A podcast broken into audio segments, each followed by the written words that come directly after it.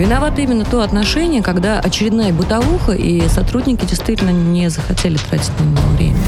Вопрос пофигизма, тотального да, пофигизма к гораздо исполнению своих Да, обязанностей. да. И надо, чтобы каленым железом прям отпечаталось у них, что бить нельзя, пытать нельзя. Надо Ева, было если каленым железом бить нельзя, это тоже не Нет, я имею в виду Переносном образно. смысле. Программа «Правозащитники». Здравствуйте, друзья! И то, что касается всех и каждого, я приветствую в этой студии людей, которые разбираются в правах человека, как нам их защитить и, самое главное, от кого.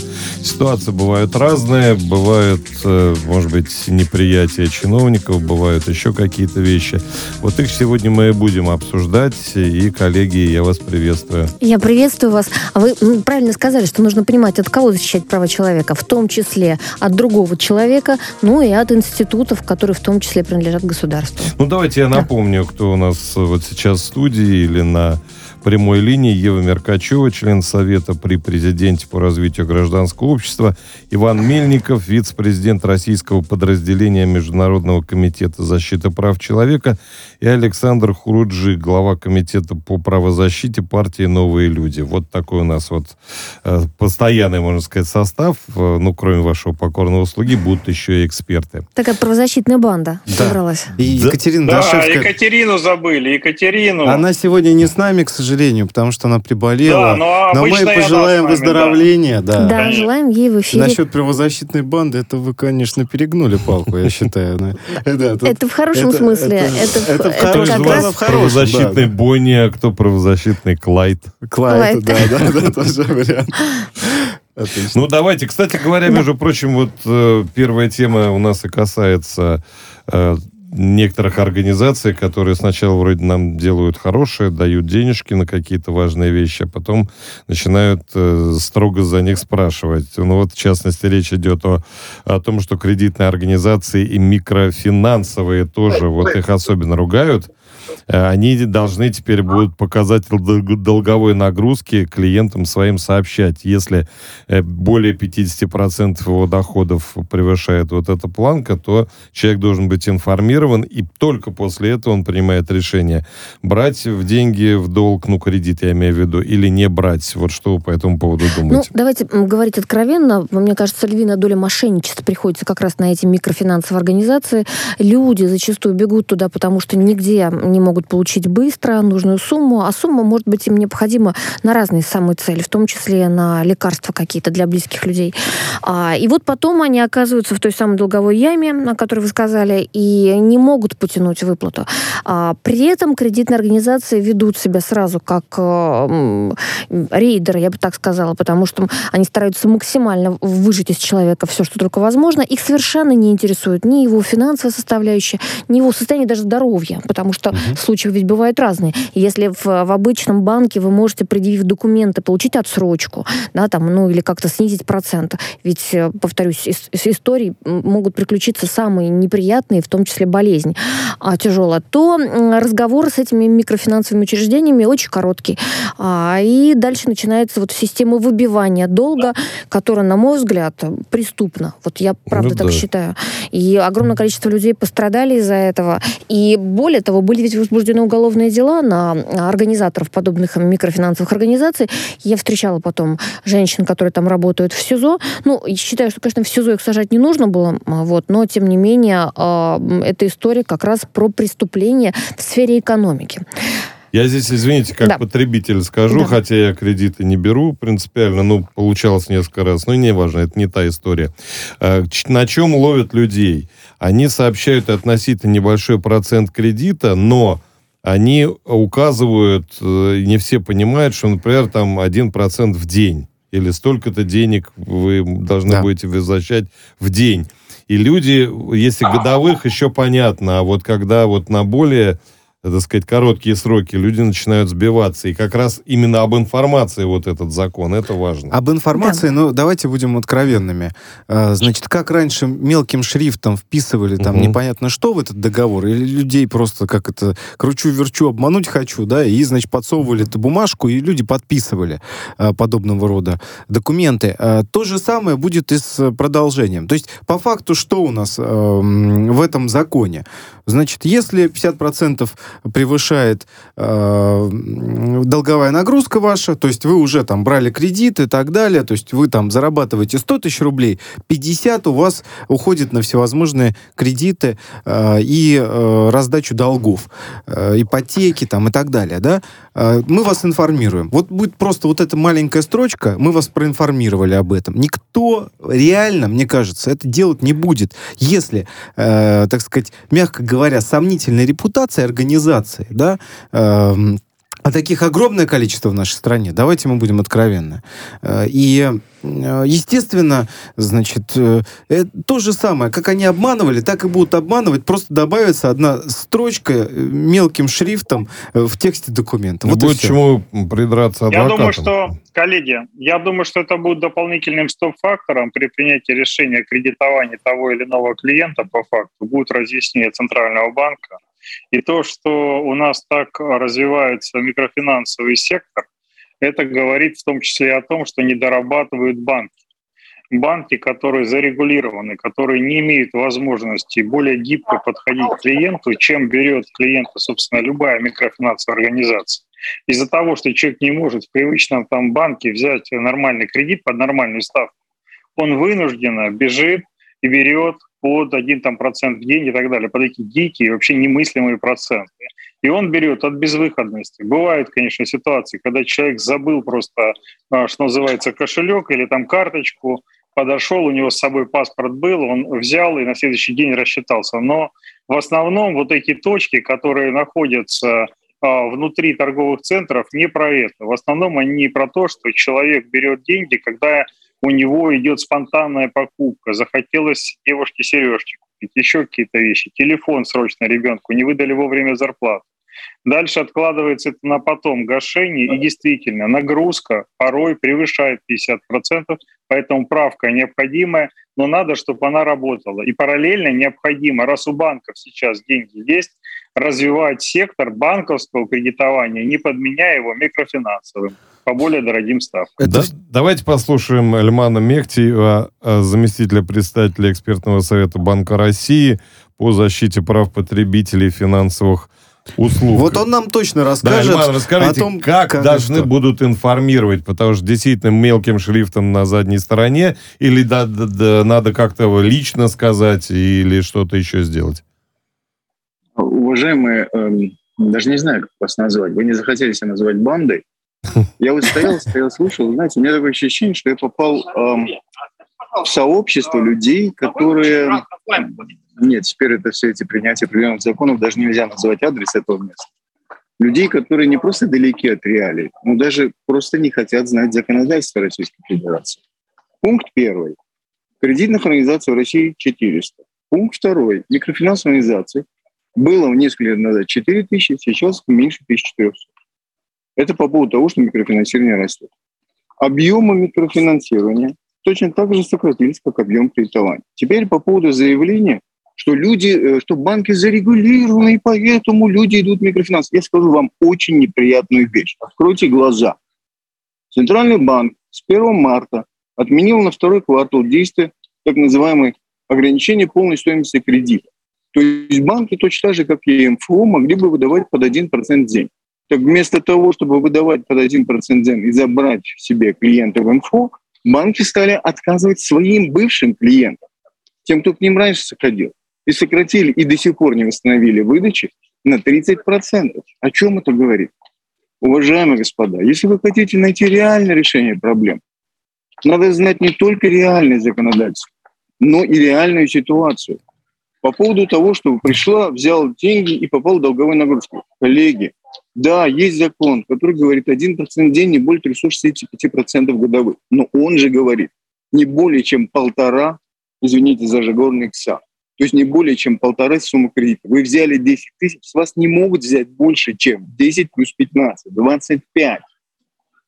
Какие сотни тысяч? Вот знаменитые кейсы. Ой, мошенники, там все, взяли квартиру, отобрали автомобиль. Да вы посмотрите, пожалуйста, первые, в каком реестре и где у них лицензия. У них этого нет.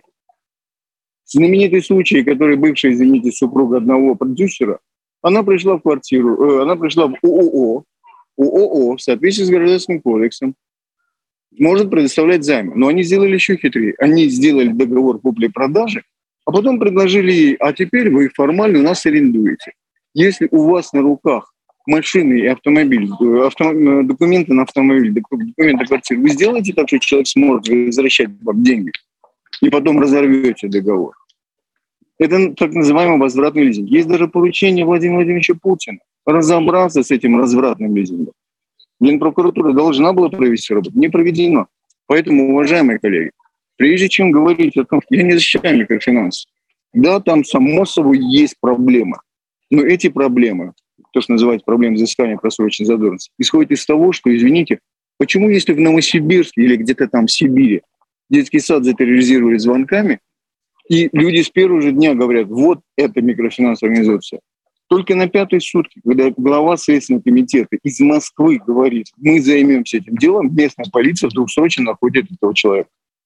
Пока закон у нас не исполняется в части правоохраны, это будет как ржа разъедать общество. Это Поэтому хорошо. Я просто... Все, что... Теперь по поводу 50%. Извините, я вынужден сказать, чтобы правильно говорили мы о правильной проблеме, о проблеме. Вы абсолютно правы. И никоим образом, вот вы меня простите, пожалуйста, кто из вас помнит знаменитую советских времен, э, э, ну, скажем так, э, зарисовку Хазанова? Да, сахар – это белая смерть. Помните, да? да. Помню, помню. Черный край, черный. Помните, да? Вот. И что после этого люди стали меньше потреблять сахара или масла, да, здоровый образ жизни, люди все равно потребляют сливочное масло. Если человек пришел с проблемой, а деньги ему нужны для решения каких-то вопросов, ипотеки и прочее, прочее. Его извините, пожалуйста, сколько бы под подписью мы не говорили, у тебя есть риск, у тебя долговая нагрузка высокая, ты вообще не понимаешь, что такое 50%. 50% от дохода, вообще-то нужно брать 50% после того, как из дохода будут вычтены да. те расходы, которые расходы. он должен жить. Конечно. Да, понимаете? Хорошо, я его предупредил, я ему объяснил весь конкретно, я хочу деньги. Я ему буду отказывать? Нет, конечно, я ему выдам эти деньги. Поэтому в 2016 году, когда и готовилось поручение Владимира Путина, э, когда на съезде ОНФ Евгения Лазарева выступила, там же была предложена совсем другая концепция. Та концепция, которая работает, как теперь говорят, в одной из недружественных стран. Приходит человек, приходит, выносит документы и говорит, хочу получить кредит. Банк говорит, так, вот документы, по этим документам у тебя доход вот такой, расходы такие-то, и долговая нагрузка, если я даже тебе выдам кредит, будет 45%. Согласен, согласен. Подписали, выдал. Уходит человек, через полгода он попадает в просрочку. Приходит, говорит, я попал в просрочку. Банк говорит, ну подожди, все правильно же было рассчитано 45. Нет, говорит, у меня доходы были меньше, я тебя обманул. И что тогда? И тогда, извините, у него нет права не платить штрафы, не платить проценты. А в случае, если, извините, он пришел, правильно все, и он все доказал, и банк ему выдал, когда было 52%, банк и кредитор, не, не только банк, не только микрофинансовый, просто кредитор не имеет права требовать на время просрочки ни процента, ни штрафа. Проверку это делает финансовый омбудсмен. Чувствуете, кредитор понимает риск, и он сам будет решать, выдавать, если 52% или 51%, или не выдавать. Много вы людей найдете, которые будут выдавать деньги бесплатно, если это профессиональный кредитор. Нет, механизмы должны быть другие. Но для этого я почему вначале очень жестко говорил по поводу того, что не надо валить на микрофинансы. Не надо искать там, где нету. Это как Павел Алексеевич Медведев говорит. Вы почему, говорит, ищете кошелек здесь под лампой, если вы уронили там в темном месте? Ну, здесь же, говорит, видно. Тут светлее, Вместо да. того, чтобы валить все на те компании, которые под жестким надзором, ЦБ, ФССП, Роскомнадзор, Роспотребнадзор, я могу дальше перечислять, все 17 организаций надзора, мы начинаем заниматься мифологией. Ну, благо...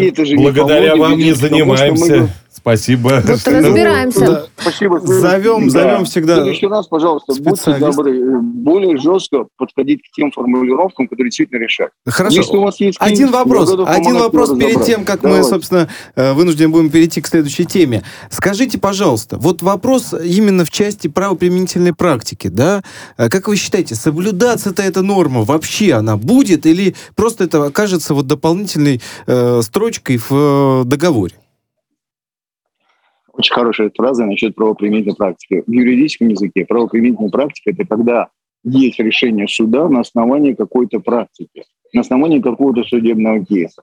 И в этом случае, да, но правоприменительная практика упрется в то, что вы сами сказали. Один из ваших э, выступавших сказал, ну, это будет очередная подпись.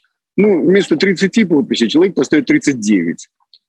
Извините, что от этого? Еще раз повторяю, нужна ситуация, при которой показатель долговой нагрузки, первый, считается от доходов, которые подтверждены. У нас до 20, от 20 до 30 миллионов населения не имеет подтвержденных доходов. И именно эти, которые приходят в микрофинансовые институты, да банки им не выдают. Показатель долговой нагрузки – это не показатель моих официальных доходов. Это показатель моей долговой нагрузки. И, соответственно, никакая правоприменительная практика не будет помогать, потому что человек сам осознанно поставил подпись. Знаете, до чего дошло? Центральный банк рекомендует проводить видеозапись. Вы представляете, какие объемы видеозаписи надо хранить. А я еще должен давать согласие на то, чтобы... Я даю согласие, чтобы делали видеозапись и ее хранили. Зачем? И кто ее Если смотреть потом несу- будет? Да, если я несу ответственность за право- полноту и прав- правильность моих данных, я понимаю, что потом в будущем, если у меня возникнет просрочка, я приду к омбудсмену, и омбудсмен скажет, так, товарищи банкиры, вы знали риск? Знали. Вы виноваты. Так, товарищ заемщик, гражданин заемщик, извините. Ты обманул? Иди-ка плати. Не надо было обманывать. Чувствуете, обоюдоострая ситуация, при которой мы резко выйдем из ситуации, кто должен проверять? Правильно посчитался долговой нагрузкой? Жизнь проверяет. Каждый проверяет за другим, а не центральный банк или там еще какой-то надзор Он говорит, так, ты неправильно посчитал, потому что в этом регионе айтишникам платят меньше. Хорошо, спасибо вам огромное. Спасибо. Ой. Мехтев все нам разъяснил, заместитель председателя экспертного совета Банка России по защите прав потребителей и финансовых услуг. Переходим к следующей теме. Правозащитники. Александр Хуруджи докладывает. Да, коллеги, вот э, достаточно интересный э, законопроект, в общем-то, и о нем долго говорили. Речь идет о чем? А, Не секрет, что предприниматели часто сажают следственные изоляторы. Не секрет, что находятся они там достаточно долго. При этом э, получается, что предприниматель не может выполнять э, традиционные свои обязательные платежи, в том числе по налогам. И в дальнейшем, когда там в ситуации разобрались, хорошо, если, так сказать, его оправдали, плохо, если его осудили, ну, допустим, человек потом выходит на свободу, и дальше происходит следующее. У него накопленный долг, у него закрытые по решению значит, налоговой службы либо индивидуальный предприниматель, либо э, общество с ограниченной ответственностью. И когда начали анализировать эту ситуацию, выясняется, что эта ситуация достаточно массовая. Э, В результате человек попадает э, в список неблагонадежных, и, в общем-то, он не может потом открывать предприятие, а, он в стоп-листе ФНС находится, то есть фактически вернуться ему в бизнес дальше, ну, крайне, крайне сложно. Значит, как сейчас происходила до сегодняшнего дня ситуация с закрытием индивидуального предпринимателя? Значит, необходимо было потратить кучу денег, э, поскольку у нас, э, да, могут ходить нотариусы к содержащимся э, в СИЗО и в тюрьмах, но это крайне-крайне сложная ситуация, и по факту она практически нереализуемая. Даже в силу того, что там очередь, дорого, потом эти нотариусы стоят в общей очереди, соответственно, закладывают целый день, т.д. и т.п. Что сейчас? Сейчас предлагается, чтобы эти возможности по закрытию упростить, и фактически фиксатором этого права будет сам руководитель учреждения, а, руководитель следственного изолятора. То есть Я начальники вот СИЗО тему. смогут, Саш, закрывать, я так понимаю, ИП.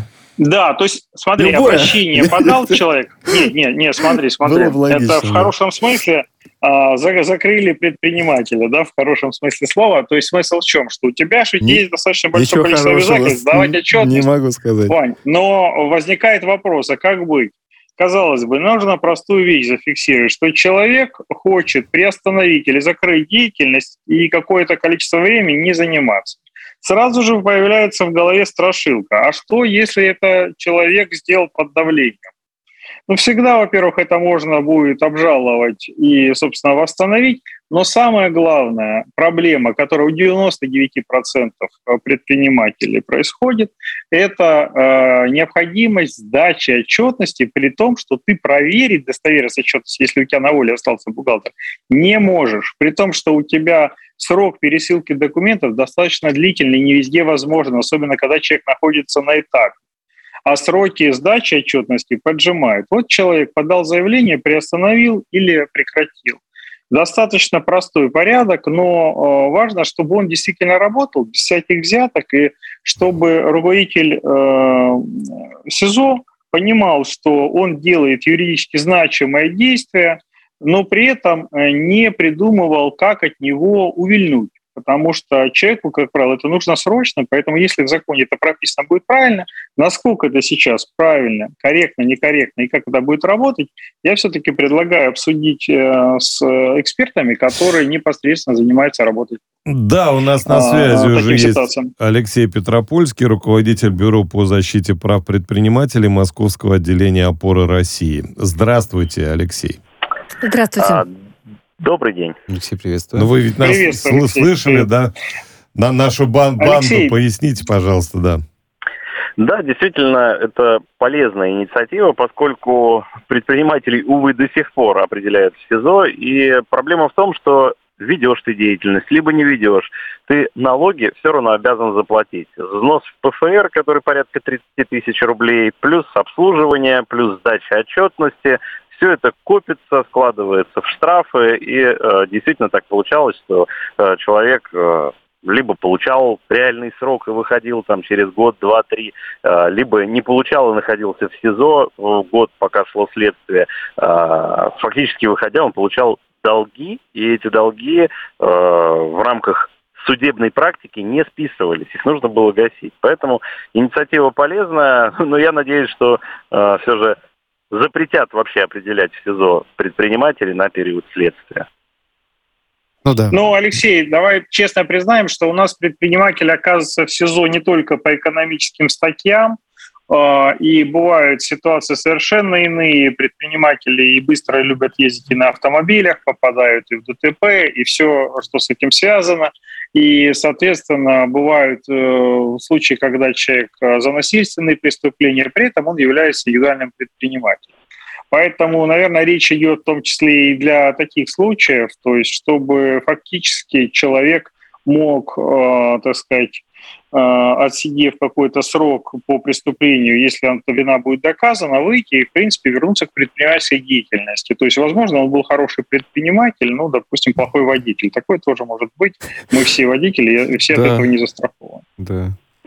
Согласен полностью и считаю, что такую же инициативу нужно и на самозанятых э, выпустить и фактически упростить продажу долей в компаниях, потому что бывает так, что мажоритарная доля, а, если человек не может управлять этим бизнесом, фактически приводит к банкротству подобного бизнеса. Пригласить нотариуса, ну здесь э, Александр знает, это э, не всегда вообще возможно поскольку следователи просто ну, могут отказывать. Да, вот, Алексей, я по поводу долей, вот все, что может привести к переделу собственности, я вот здесь отношусь очень осторожно, потому что как элемент давления в система ФСИН используется, это, в общем-то, доказано правозащитниками многократно. И, в общем-то, с этим уже практически никто не спорит. Так появился в том числе и закон о, о пытках. Вот мы все знаем эту ситуацию, которая происходила, расследование куча.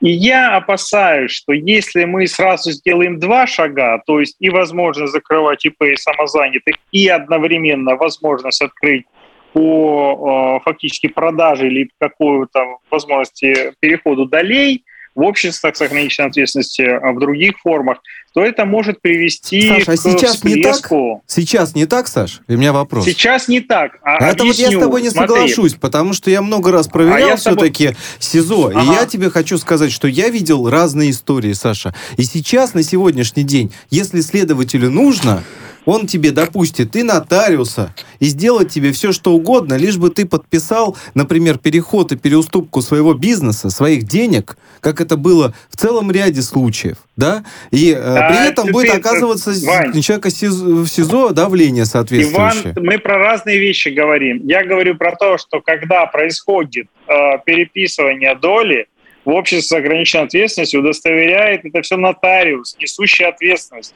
И он э, спрашивает, э, в добром здравии вы это делаете, без давления и так далее. А рядом И стоят два сотрудника деятельность. ФСИН, так смотрят, Ну, улыбаются слушай, на этого По человека. крайней мере, по крайней мере, говорит, что да, а, конечно.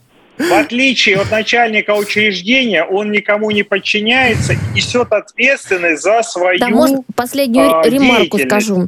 Я вспомнила историю в Бутырке, когда предприниматель, оказавшись там, переписал вместе с нотариусом острова, которые были у него в Тихом океане, на неких настоящих уже бандитов, неправозащитных.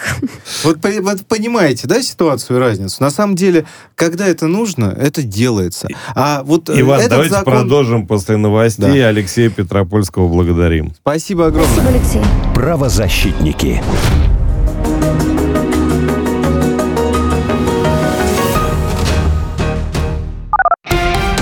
Радио «Спутник». Новости. Студии Юлия Дребезгова. Здравствуйте. Украинские войска обстреляли населенный пункт Макеевку. Об этом сообщает представительство Донецкой Народной Республики. Зафиксирован обстрел со стороны вооруженных формирований Украины. В результате боевых действий противником выпущено 10 ракет из РСЗО «Град». Российская сторона потребовала от Норвегии скорейшего решения вопроса вокруг блокировки доставки грузов на Шпицберген и предупредила, что недружественные действия против Москвы неизбежно приведут к соответствующим ответным мерам. Об этом говорится в сообщении, размещенном на сайте МИД страны. В заявлении указывается, что в среду в министерство была вызвана временная поверенная в делах Норвегии в России. Центробанк выступает за то, чтобы разрешить компаниям из России досрочно погашать валютные долги. Об этом заявила глава регулятора Эльвира Набиулина. При этом, по ее словам, в случае евробондов нужно защитить интересы российских инвесторов. Массированная кибератака на сайт Роскосмоса не принесла результатов. Специалисты ее успешно отбили, сообщил руководитель пресс-службы госкорпорации Дмитрий Струговец. Ранее он заявлял, что сайт Роскосмоса подвергся атаке после публикации космических снимков центров принятия решений Запада. В отличие от ситуации в марте-апреле, атака происходила не из-за рубежа, а из Екатеринбурга. В Госдуму внесли проект об уголовной ответственности для коллекторов за насилие или угрозы. Об этом сообщает РИА Новости. Совершение лицом действий, направленных на возврат просроченной задолженности, сопряженных с применением насилия или угрозой, уничтожением или повреждением имущества, наказывается штрафом в размере от 300 до 500 тысяч рублей, либо принудительными работами, либо лишением свободы на срок до 5 лет. Те же деяния, совершенные организованной группой, наказываются лишением свободы на срок до 10 лет. В Великобритании призвали не допускать трансгендеров к участию в женских соревнованиях. Об этом заявила министр культуры, цифровых технологий, СМИ и спорта Надин Дорис. По ее словам, несправедливо позволять биологическим мужчинам соревноваться с женщинами и девочками-подростками. Жду, что спортивные организации будут следовать политике, согласно которой соревновательный женский спорт должен оставаться женским, сказала министр. Ранее Международная федерация плавания изменила правила допуска трансгендеров к женским турнирам. Организация ужесточила параметры уровня тестостерона. Детеныши краснокнижной росомахи появились на свет в московском зоопарке. Об этом говорится на официальном сайте мэра и правительства столицы. Подробнее об этом расскажем в следующих выпусках новостей.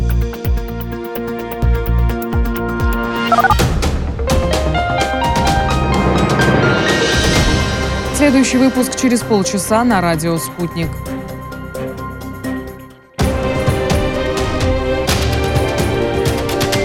Радио «Спутник». Разберемся. Москва 91,2, Санкт-Петербург 91,5 FM. Виновато именно то отношение, когда очередная бытовуха, и сотрудники действительно не захотели тратить на него время. Вопрос пофигизма, тотального да. пофигизма к исполнению своих обязанностей. Да, да. И надо, чтобы каленым железом прям отпечаталось у них, что бить нельзя, пытать нельзя. Ева, если каленым железом бить нельзя, это тоже нет. Я образно. Программа «Правозащитники». Продолжаем. Я Алексей Усин, в студии Ева Меркачева, Иван Мельников, Александр Хуруджи. С нами виртуально Иван. Ваша тема, вам слово.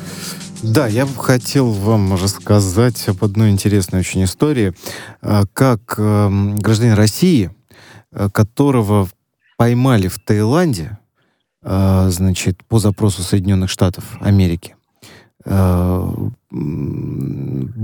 получил два решения суда, идентичных относительно того, что ему разрешили его экстрадировать из Таиланда в, нач... ну, в США и в Россию. Скажи, в чем он обвинялся? Сразу объясни. Значит, обвиняли да. его, у него ряд был статей. Первое, а, его обвиняли якобы в э, хакерских каких-то да, махина, махинациях по отношению к гражданам США, и мошенничество, там еще ряд статей, и легализация потом, значит, денежных средств. А, по, сути, то есть, вот, ну, как это, да, русские хакеры, наверное, все о них слышали, вот эти страшные люди. Вот, на, на самом-то деле а, он работал просто, жил в Таиланде и работал риэлтором, вот. Эм, и человек, риэлтор, вот вам поступают а денежные а подрабатывал средства. хакером? Нет, вам поступают денежные средства, Александр. Вот представьте, вы работаете риэлтором, да? да? Вам поступают денежные средства. Вы должны проверять э, денежные средства эти, насколько они вообще чисты или нет?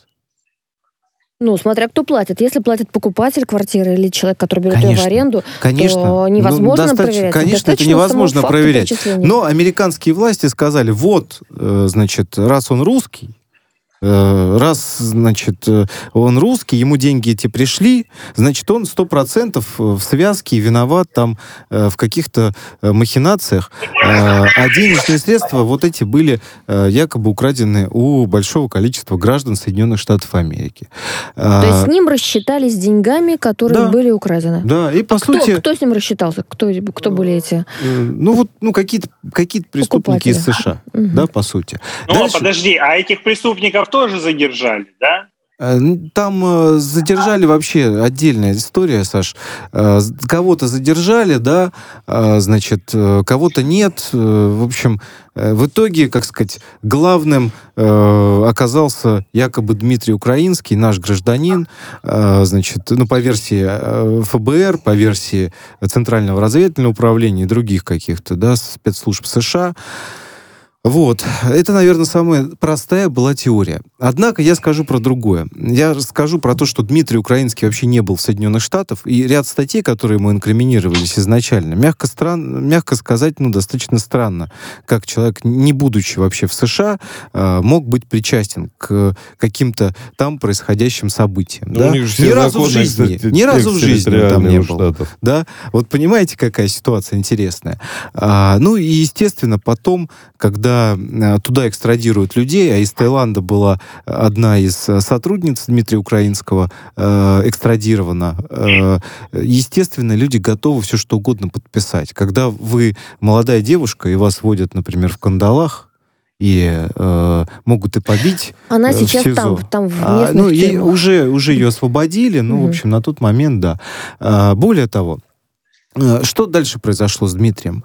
Э, при этом, при всем, его еще осудили в Таиланде, потому что поверили э, версии ФБР, получили ряд каких-то материалов, э, значит, э, тайцы, как это на слово сказать, поверили, да, ФБР, и э, Дмитрия еще осудили к 10 годам лишения свободы, якобы за нарушение там законов Таиланда.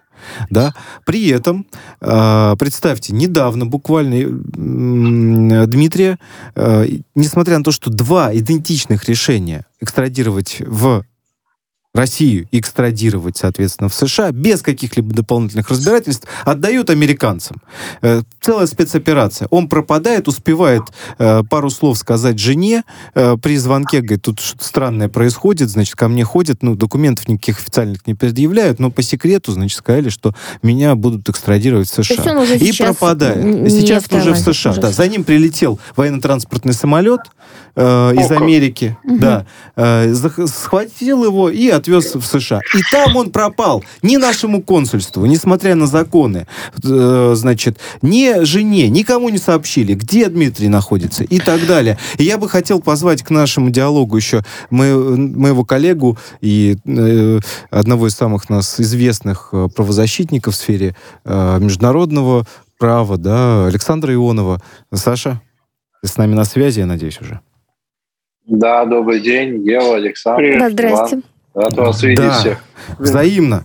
Саш, скажи, пожалуйста, как ты считаешь, в общем, а, ну, насколько, ну, во-первых, я, конечно, хотел спросить, насколько часто подобная практика э, происходила? Я знаю, у тебя были похожие тоже примеры в твоей правозащитной деятельности э, с нашими соотечественниками. Ну и в целом перспективы этого дела я бы хотел э, у тебя спросить, как ты считаешь, э, что э, грозит, собственно, э, Дмитрию?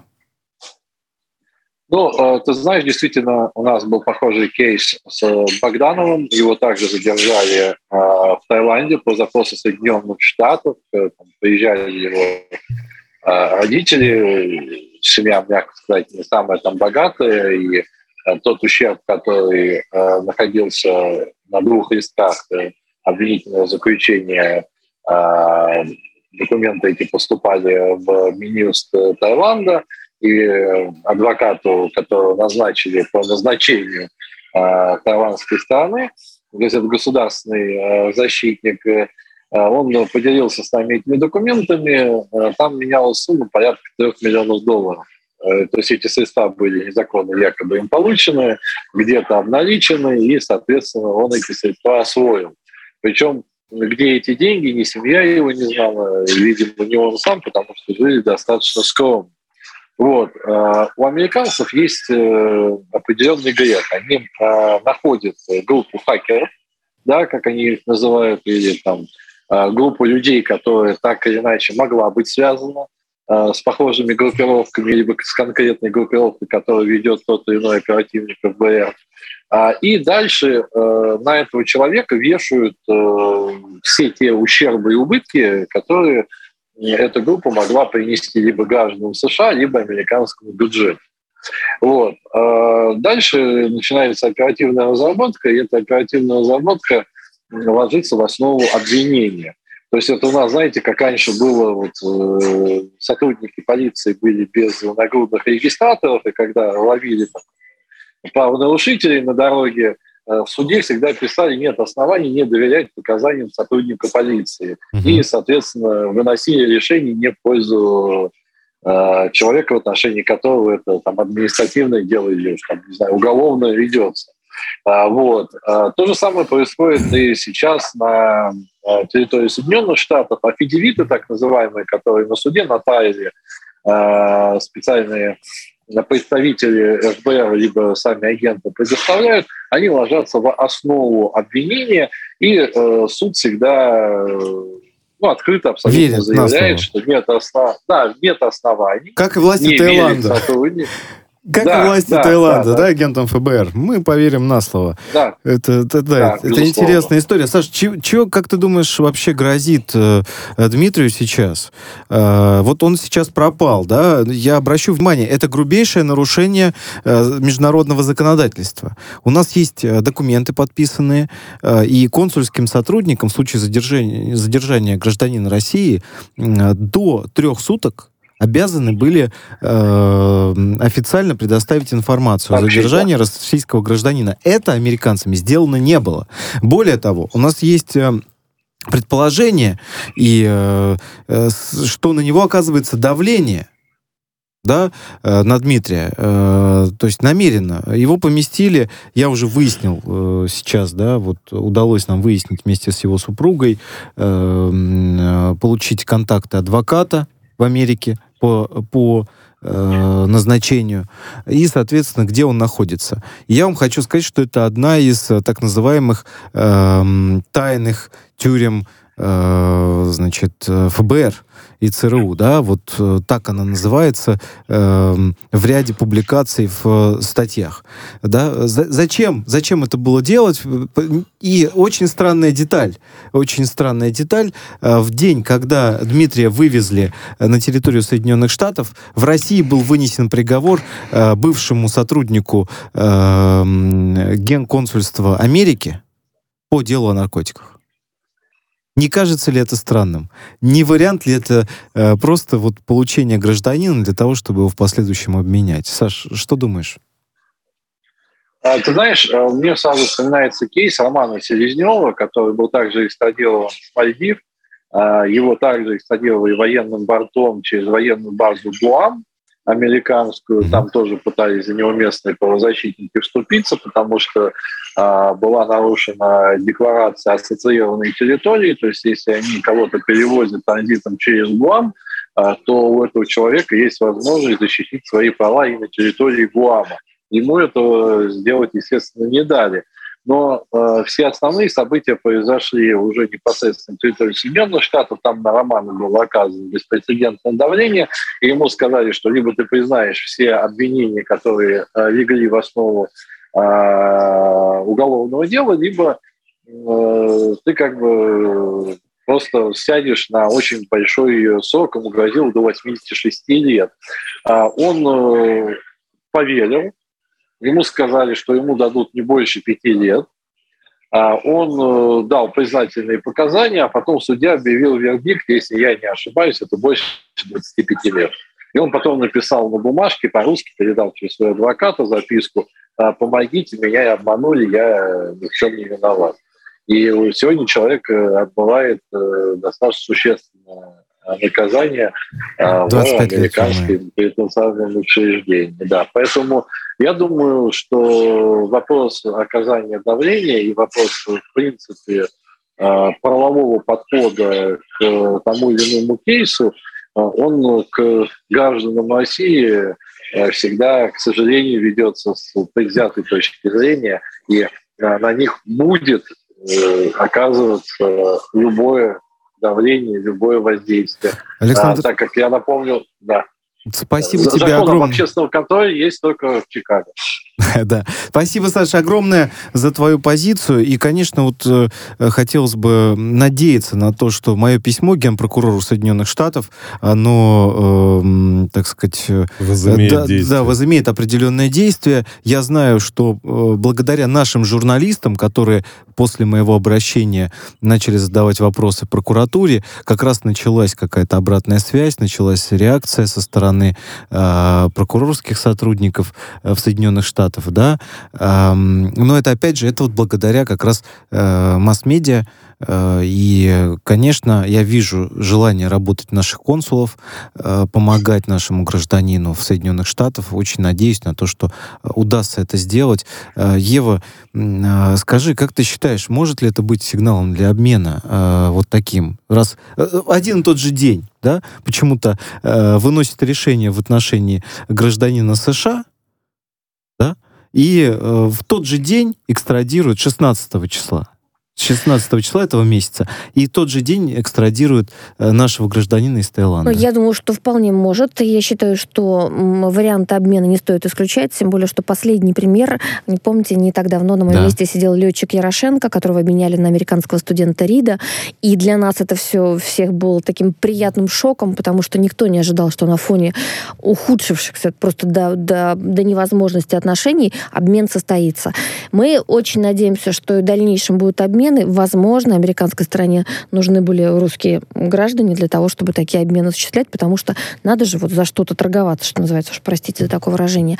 А, Виктор а, Бут еще остался. Виктор а у Бут нас мы... сидит баскетболист замечательный. А у нас баскетболистка. Да. Баскетболистка, я помню. И, и, и вот не только она. У нас, у нас да. сидит, сидит американец, который э, американец армянского происхождения, который э, просто пролетал мимо России и зашел в зону Шереметьево Игнатьева, ну, его точнее выманили, я бы даже сказала, оттуда, а у него был с собой пистолет, который он задекларировал, зарегистрировал. И тем не менее его попросили выйти из зоны, наши пограничники задержали, Пистолетом. он сейчас находится. Возможно, его обменяют, потому что, конечно, его удержание, он же признан Сенатом э, США как э, политический заключенный, возможно, вот тогда было бы хорошо его обменять на Дмитрия Украинцева. Ну, да. вообще любого нашего гражданина да. нужно стараться выцепить, что называется, выцарапать э, и постараться вернуть. И тут да. в данном случае даже вот говорить, что лучше там кого-то первым, кого-то вторым, всех нужно возвращать. Мне кажется, вот на этой позиции да. мы стояли и стоим. Своих же не бросаем, так давайте же возвращать. Спасибо. Давайте к следующей теме переходить потихоньку. Правозащитники. Ну, она такая, тоже всех Такая, касается. такая интересная, всех касается. А, группа правозащитников а, обратилась в Минюст, я не знаю, письмо дошло или нет, а, касается новых правил внутреннего распорядка, проект которых широко обсуждался, в том числе у нас в студии. Они просят, чтобы в правилах а, внутреннего распорядка и СИЗО, и колоний было четко прописано, что курящие заключенные содержатся отдельно от некурящих, поскольку э, фундаментальное право на здоровье, а, право, которое прописано в Конституции, оно нарушается нарушается. Могу сказать от себя, как человек, проверяющий бесчисленное количество и СИЗО, и колоний, а максимальное количество жалоб мы получаем как раз на то, что человек не курящий содержится в камере с курящим. Вот буквально последнее обращение было у меня от девушки, а, у которой астма, а, которая, в принципе, никогда не курила, негативно к этому относится, но главное задыхается.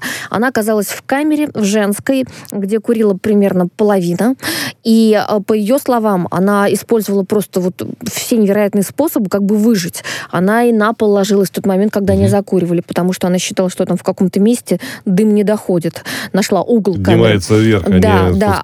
Она, она дышала в мокрую тряпочку, она закрывала лицо. Она вообще делала все, что угодно. Она пыталась а, откупиться от них. Она их уговаривала, что она будет им покупать продукты в обмен на то, что они реже будут курить. А, но это целый был торг, а в принципе-то человек действительно ну, не, не то, что не обязан, он имеет имеет право на, содержаться с людьми не курящими. Нет, ну тут, э, как мне представляется, да. два момента. Момент номер один вообще запретить или курить там на прогулке где-нибудь на свежем воздухе. Второй да действительно, что, какие проблемы сделать разные камеры, курящие, не курящие. Вот, но, тем не менее, в, в проекте новых Коллеги, правил... можно я да. еще дополню? Да, конечно. Да, коллеги, тут вопрос э, Ева правильно поставила, поскольку я сам столкнулся с этой ситуацией, у меня была жуткая непереносимость дыма, когда я попал в следственный изолятор, и я это на себе почувствовал, что я не мог заснуть несколько суток. Вот. И потом выяснилось, что проблема даже не в камерах и раздельные, возможно, вот это то, что мы говорим, э, принцип содержания мог бы помочь, а проблема в том, что при перевозке точно так же все курят в этих воронках. Э, э, на так называемых местах сборки все курят, и там дым столбом стоит. Конечно. То есть только решив проблему с камерами, в принципе, проблема с курением не решится. Там курят везде. Сигареты являются валютой. То есть там, вы знаете, деньги не ходят, э, сигареты являются валютой. Но по большому счету там курят везде, все, охрана, все, понимаете? Поэтому, конечно, некурящему человеку там, безусловно, ад. И, возможно, делать блоки и перевозку отдельную для некурящих. Я бы расширял. И содержание в местах ожидания а, выгрузки-погрузки. Да, у нас есть э, человек уникальный, наш спикер э, написал целую книгу, которая... Э, и не одну, да, надо не одну, надо сказать. Профессор э, Владимир Владимирович Шахиджанян, э, Шахиджанян, а главное, что э, я читала э, отзывы по его, от, по, э, по результатам его методики от заключенных. Они присылали их, и не только ему, и к нам в редакцию присылали. И люди рассказывают, что действительно это помогает бросить курить. Но вот хотелось бы, если он на связи, все-таки да, у него... Я на связи. Владимирович, да, спасибо вам, во-первых, огромное за труд и за вашу борьбу с курением в целом. Не только, не только в местах принудительного содержания. Угу. Но если мы уже говорим про них, если мы говорим про СИЗО и колонии, вот на ваш взгляд, в чем проблема и реально ли сделать их в принципе не курящими? Насильно нет. Угу. Можно издать тысячу приказов, не курить, ничего не получится. В Ватикане запрещали курить, а монахи курили. И тогда придумали, монаха заживо замуровывали в стену. Там свобода, его вставляют, руки связаны, кирпич, кирпич, цемент, кирпич, кирпич, цемент первого сделали, второй кирпич, кирпич, цемент сделали, второй. Так всех пять. Толпа смотрит, и все равно монахи курили. Ужас какой. Ну да. А, а что тогда, вот что нужно вот изменить в психологии, чтобы люди понимали, во-первых... А вот есть, да. я, почему у меня такой результат, потому что я просто с людьми беседую, я сам курил 55 лет, и не курю уже 12. И я разговариваю, и поясняю, вот был такой хороший футболист, чудный дядька, замечательный дядька, гениальный футболист, Яшин. Лев Яшин, Яшин конечно, Лев я знал, Яшин. что вы скажете, да, к сожалению. Да, гениальный. Но у него тромбофлебит, ноги, курение, отрезали одну ногу. Первое, что он сказал, когда ему отрезали, ампутировали ногу, дайте сигарету. Ему сказали, второй ноги лишишься. Хрен с ним, лишился второй ноги. Каково?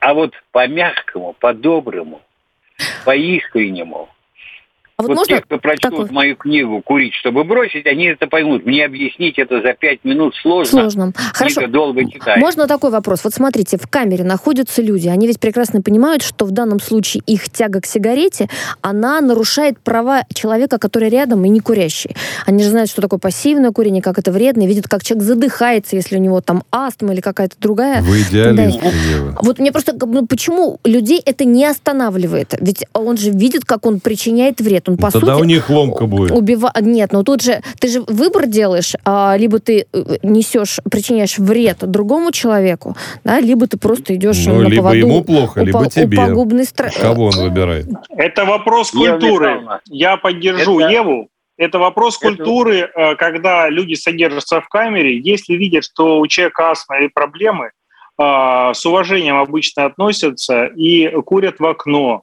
стараются подгадать, когда ветерок хоть какой-то, чтобы выдувало. Это просто такое свинское поведение, по-другому не скажешь, в отношении вот этой женщины с астмой. Не более того. Там все проще и сложнее одновременно. Я курю, я самоутверждаюсь. Угу. Курить вредно, но я не боюсь. Курить запрещено, а я курю. Вот эти всякие рисуночки на пачках сигареты, это мертвому припарка и наоборот. Ха-ха-ха-ха! Вы меня испугали, пролехие на пачке сигарет.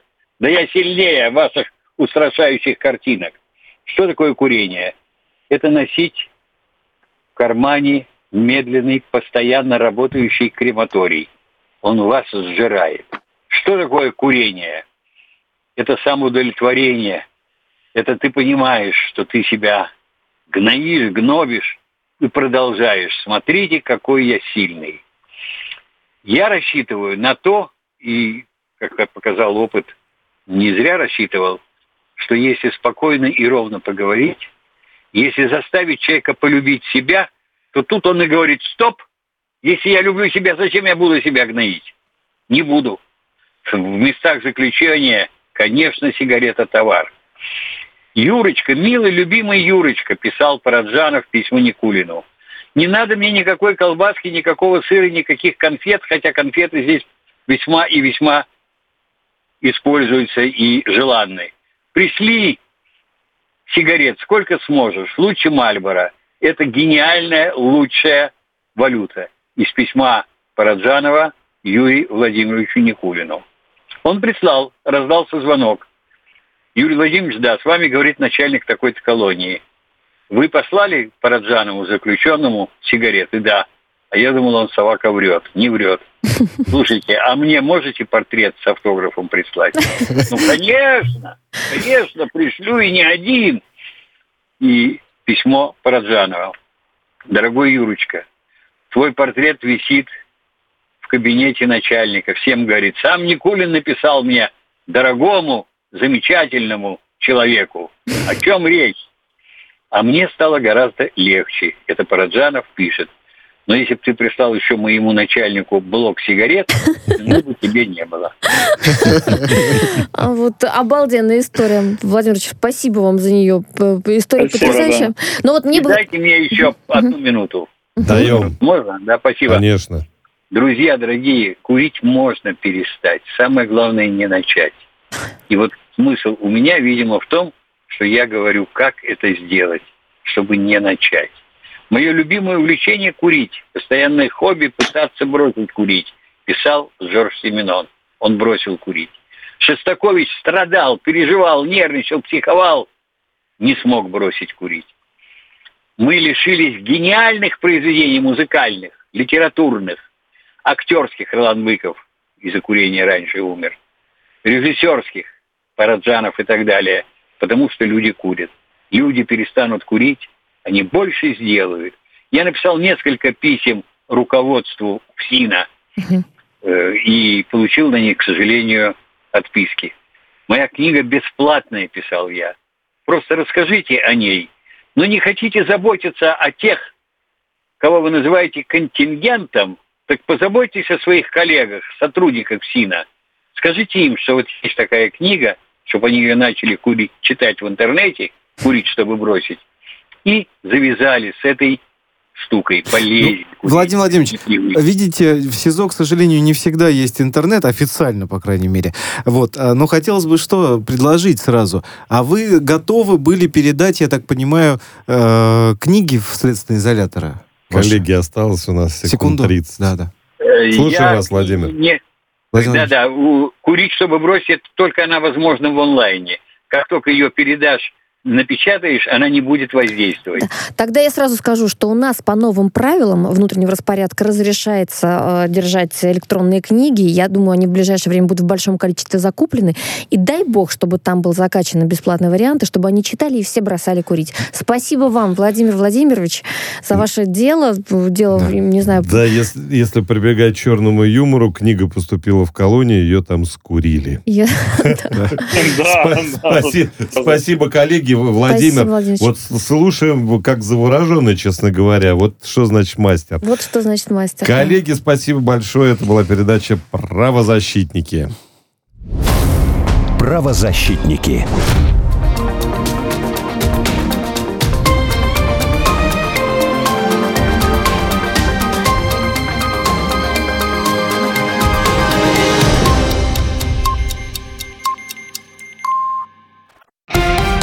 Радио «Спутник». Новости. В студии Юлия Дребезгова. Здравствуйте. Украинские войска обстреляли населенный пункт Макеевку. Об этом сообщает представительство Донецкой Народной Республики. Зафиксирован обстрел со стороны вооруженных формирований Украины. В результате боевых действий противникам выпущено 10 ракет из РСЗО «Град». Российская сторона потребовала от Норвегии скорейшего решения вопроса вокруг блокировки доставки грузов на Шпицберген и предупредила, что недружественные действия против Москвы неизбежно приведут к соответствующим ответным мерам. Об этом говорится в сообщении, размещенном на сайте МИД страны. В заявлении указывается, что в среду в министерство была вызвана временная поверенная в делах Норвегии в России. Центробанк выступает за то, чтобы разрешить компаниям из России досрочно погашать валютные долги. Об этом заявила глава регулятора Эльвира Набиулина. При этом, по ее словам, в случае евробондов нужно защитить интересы российских инвесторов. Массированная кибератака на сайт Роскосмоса не принесла результатов. Специалисты ее успешно отбили, сообщил руководитель пресс-службы госкорпорации Дмитрий Струговец. Ранее он заявлял, что сайт Роскосмоса подвергся атаке после публикации космических снимков центров принятия решений Запада. В отличие от ситуации в марте-апреле, атака происходила не из-за рубежа, а из Екатеринбурга. В Госдуму внесли проект об уголовной ответственности для коллекторов за насилие или угрозы. Об этом сообщает РИА Новости. Совершение лицом действий, направленных на возврат просроченной задолженности, сопряженных с применением насилия или угрозой, уничтожением или повреждением имущества, наказывается штрафом в размере от 300 до 500 тысяч рублей, либо принудительными работами, либо лишением свободы на срок до 5 лет. Те же деяния, совершенные организованной группой, наказываются лишением свободы на срок до до 10 лет. В Великобритании призвали не допускать трансгендеров к участию в женских соревнованиях. Об этом заявила министр культуры, цифровых технологий, СМИ и спорта Надин Дорис. По ее словам, несправедливо позволять биологическим мужчинам соревноваться с женщинами и девочками-подростками. Жду, что спортивные организации будут следовать политике, согласно которой соревновательный женский спорт должен оставаться женским, сказала министр. Ранее Международная федерация плавания изменила правила допуска трансгендеров к женским турнирам. Организация ужесточила параметры уровня тестостерона. Детеныши краснокнижной росомахи появились на свет в московском зоопарке. Об этом говорится на официальном сайте мэра и правительства столицы. Подробнее об этом расскажем в следующих выпусках новостей.